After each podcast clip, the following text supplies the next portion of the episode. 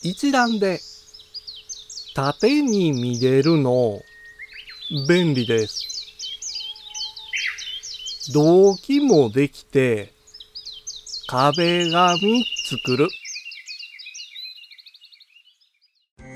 五七五七七の31文字でデジタルに関する単価を読むデジタル教室単価部です。予定管理のためにカレンダーアプリを使用してる人は多いでしょう。それぞれの日付に予定を登録できるのは便利なんですけれども、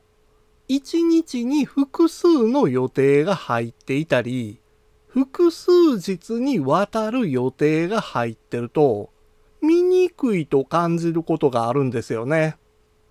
そこで役に立つのが、縦型カレンダーなんです。1ヶ月表示の一覧性に特化しているので、その月の予定を簡単に把握することができます。背景色を変えたり、予定にアイコンを設定できるので、予定の重要度を視覚的にわかりやすくできるのも嬉しいですよね。ピンチインやダブルタップでズームしたり、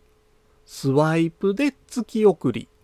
ロングタップでビューの切り替えだってできます。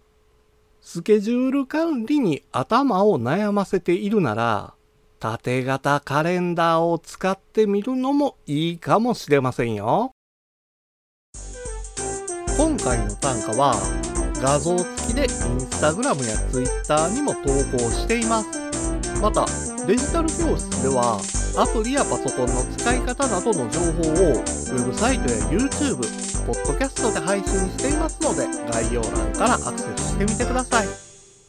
デジタル教室単価部でした。